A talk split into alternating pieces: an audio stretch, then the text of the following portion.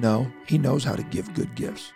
And in the same way, I'm telling you, we're not serving a stingy God. We're not serving a cheap God. We're not serving a God that wants to see how much He can run us through. We're serving a God that'll take a Job and bless him and run him through a trial, but bless his latter end to make the blessing in the former pale when compared.